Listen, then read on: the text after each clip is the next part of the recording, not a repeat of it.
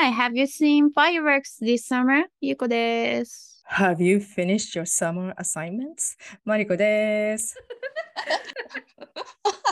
終わってないよーっていう人もね、いっぱいいるでしょうが。こう生徒たちに必ず、あなんであのどのぐらい終わってるって言って、How うん many percent of your summer homework is finished? となんか、85? 70? とか、10? とか、0っていう子もいて、ど Are you okay? みたいな感じに今日なりましたけど、ううんんうん。まあ、みんな頑張ってねっていう感じでいますけど、もうほとんど終わりね。うん。ねえ、本当に。夏休み。もね、だいぶ涼しく、過ごしやすくなってきましたうもん涼しくなってきたね。あの、うん。あの、朝活をね、引き続きやってるんですけど、えっと、実はね、もう130日とか超えてまして、うん。頑張っ Almost てるよ every ね day. えー、five days a week. いえいえ Yeah, いえ。 five days a week, uh, starting from January this year. うんで、 あの、まあ、私が2週間ぐらいアウェイだったこともあり、うんあの、K 先生も夏休みだったので、まあ、ちょっと間が空いたんだけども、またちゃんと戻りまして、おかげさまで。まあ、一人だったら絶対無理だって言いながらね。でもね、、夏休みに、あの、こんだけ2週間間で戻ってきたら、まあ、日が短くなったね。うんあ、もうそう8。月でこんなに感じるっていうぐらい、やっぱりね、あの朝活の声は、ま前も言ったかもしれないんだけど、定点観測だねって言って、ケイちゃんと言ってるのは、うん、同じ時間にこうし四季をこう眺められるというか、だからね、確かに。そうなのよ。それでもう今、あ、暗いのよね。暗くはないんだけども、あそこまで日が昇ってはいない。あそこまでって言ったら変だな。あの、本当に夏至の時のように。うん。だから、あの、実はね、私たち2人ともちょっとだらけた感じの時があって、それはすごく実は日が長い時でね、もう、うんあの、起きる前から結構お日様ちゃんと昇っちゃってて、うん。なんかね、余裕で起きれるのよ、だから。4時半とかぐらいってこと？じゃあ、に日の出が。もうもう全然明るくて、だから、あの、起きるのに気合がいらないのね。だからこそ、夜も大丈夫かしら、えーちゃんと準備しようっていう意識が働かなくて、二人しては同時ぐらいにだらけたのが、やっぱりその、えー日が長いタイミングだったんだよね。へえ、面白いね。起きるのにそれほどこうエネルギーがいらないから、逆に、に高をくくっちゃうというか、ちょっとだらけちゃうのもあって、あと、朝起きて、そ、の、あの、朝活始めたら私、こういつもストレッチとかしてたんだけど、もうそんな朝5時でさ、ちょっと動くともうベベトついてくるわけよ。なんかそれも嫌で、なんかこう運動しなかったりとかもすることもちょっとあったりして、だらけたんだけど、今もう8月入ったらさ、暦の上ではさ、歳時期とか見ると秋なんだよね。立秋。だから、お盆を過ぎると、気温もすごくふーっとこう、過ごしやすくなってね。それは感じますね。ね、2時とか、ま、あの、一番日の暖かい時間ばかりを考えると、まだもちろん30度超えしてるから、うん真夏だって気はするんだけど、朝は、ああ、こんなに季節の移り変わりを感じるねって、まあ、話をしててね。で、今日、あの、戸を開けたら、虫さんが鳴いてるわけよ。うん。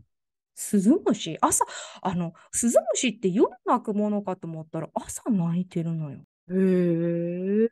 まあ、また、いよ、いと哀れだね、なんて話をしてて、で、そしたら、ふと私思い出したのはさ、日本人、虫の声って、他の言語を喋る人には聞こえないんだって。き、聞こえないって、あどういうこと？聞こえるだろ 聞こ、聞 こえるだろ聞こあ、音として、うん。なんか認識しない。なんかね、雑もうノイズにしか聞こえないってこと？じゃあサウンドじゃなくてノイズってこと？そういうこと？そう。日本人は、例えば、そろそろつくつく帽子だねとかさ、うん。ミンミンゼミとかさ、チンチロリンとか、うん。あるじゃない？うん。そのそういうなんか日本人的な擬声語とか擬音語みたいなのは虫に対しては他の言語ってないんだ。へえ。なんかそさそんな話をねふと思い出して、ケイちゃんに言って「え？そうなの?」って言ってうんあちょっと待ってあの調べますって言ったらやっぱり実際にあの研究してる人の結果であって、うんなんか言語野が違うんだって。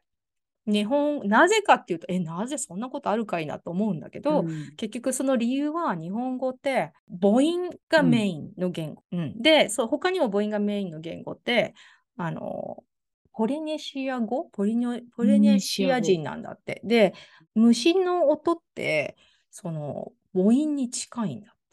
その、あいうえおの音ってこう声帯を震わせるじゃない？で、虫とかの音も、こうまあ、羽音とかこうふ振動音で、そうすると母音に近いみたいで、そうすると私たちはあの母音の音を聞き慣れているから、言語やである左脳で理解するんだって。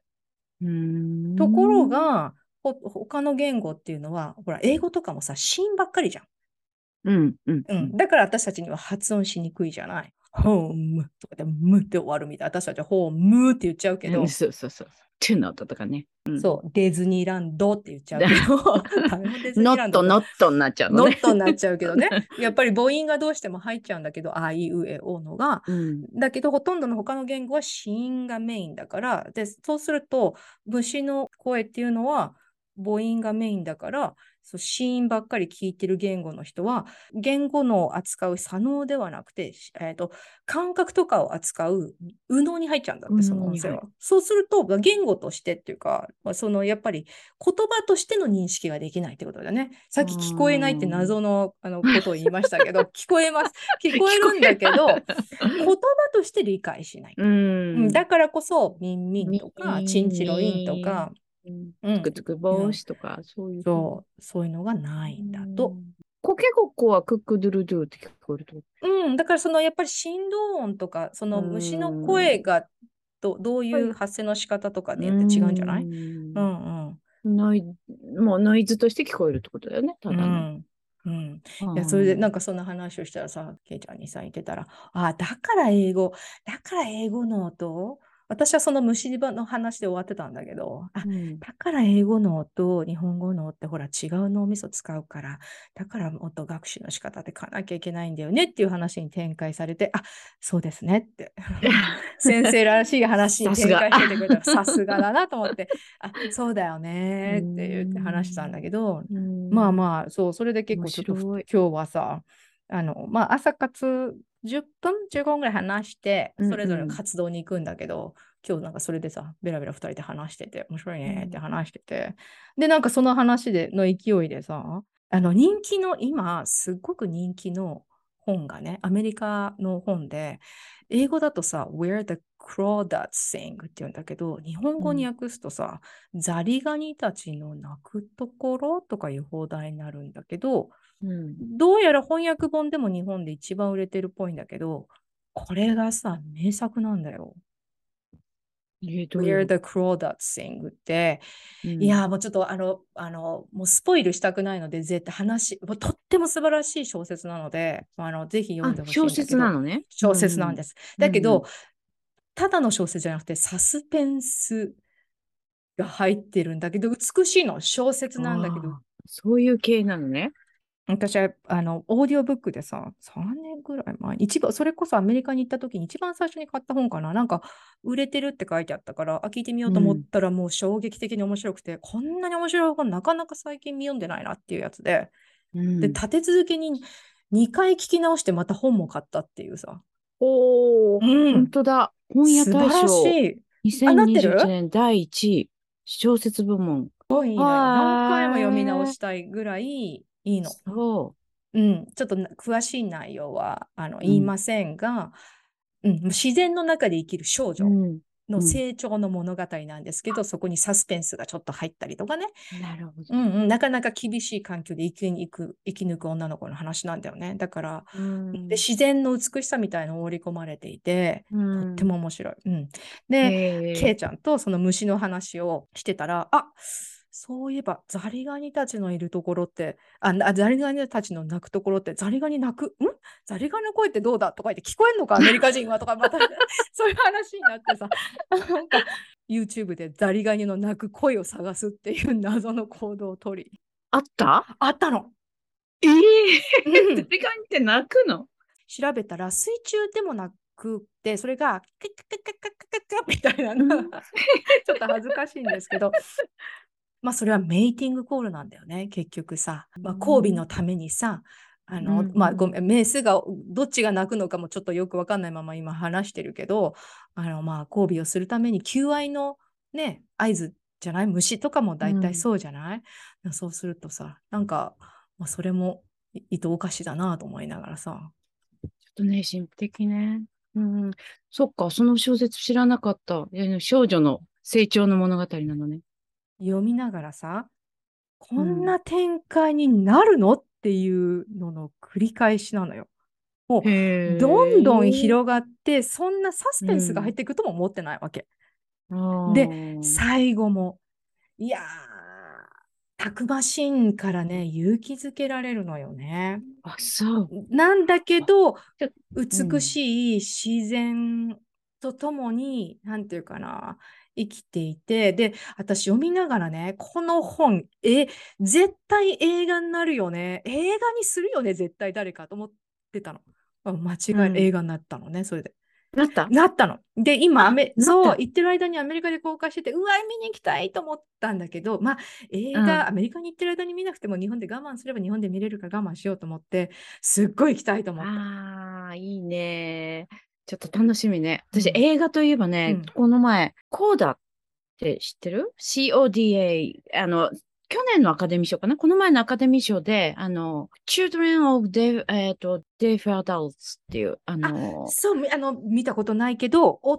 両親がローそう、両親が、あの、そう、あの、耳が聞こえないその子供たち、で、子供が、その通訳として解除したりしてっていう、だから、えっ、と、ヤングケアラーみたいなもんだよね。よく言うね。あのそうそう。で、その話だったんだけど、うんいや、私も、むちゃくちゃ感動して、もう、もう最近のヒット。これはぜひ見てほしい。やっぱり少女の成長物語なんだけどあ、そのコーダとして、コーダちゃんって名前なの ?Her コ name is う Coda. ん、じゃない。うん。あのー全然違うんだけど、コーダってどういうコーダは、のコーダっていうのは Children of Deaf Adults の略。おー、OK、うんあ。アブリビエーションですね。で、その子は歌がすごくうまいの。なんだけど、両親はわからない。聞こえないそう、聞こえない。で、それが高校、高校生なんだけど、普段は、あの、両親の両親なんだけど、うんその手伝いをしてる。だからもう高校を卒業してからも当然そのつもりでいるんだけれども、でもすすごくこう、歌が上手で、音楽の先生がうんハーバード行けって推薦してくれる。ハーバードなだけどの音楽が上手くて。あ、ごめんごめん、ハーバードじゃない。えっと、ごめん、ハーバードジュリアーノ。えっと、バー、バークレー。あ、バークリー。うんバークレーに行ける。うんうん そうそうそう。っていうふうに推薦してくれて、うんで、でも行けないと。で、ああ、どうなるっていうような話なんだけど、いや、もう最後ね、感動なので、ぜひ見ていただきたい、これは。コーダちゃんじゃなくて、えっ、と、何さん、ソフィーじゃなくてね、うん I forgot. Name. そう、いいね。うんどっちも、あの、その少女の成長の話だね。うん私たち、ね、この年齢でもまだまだ勇気づけられるよね。そうそう、うんうん本当にそう思いました。うん。まあ、勇気づけられると言ったら、あの、トム・クルーズにも勇気づけられたけどね。やばい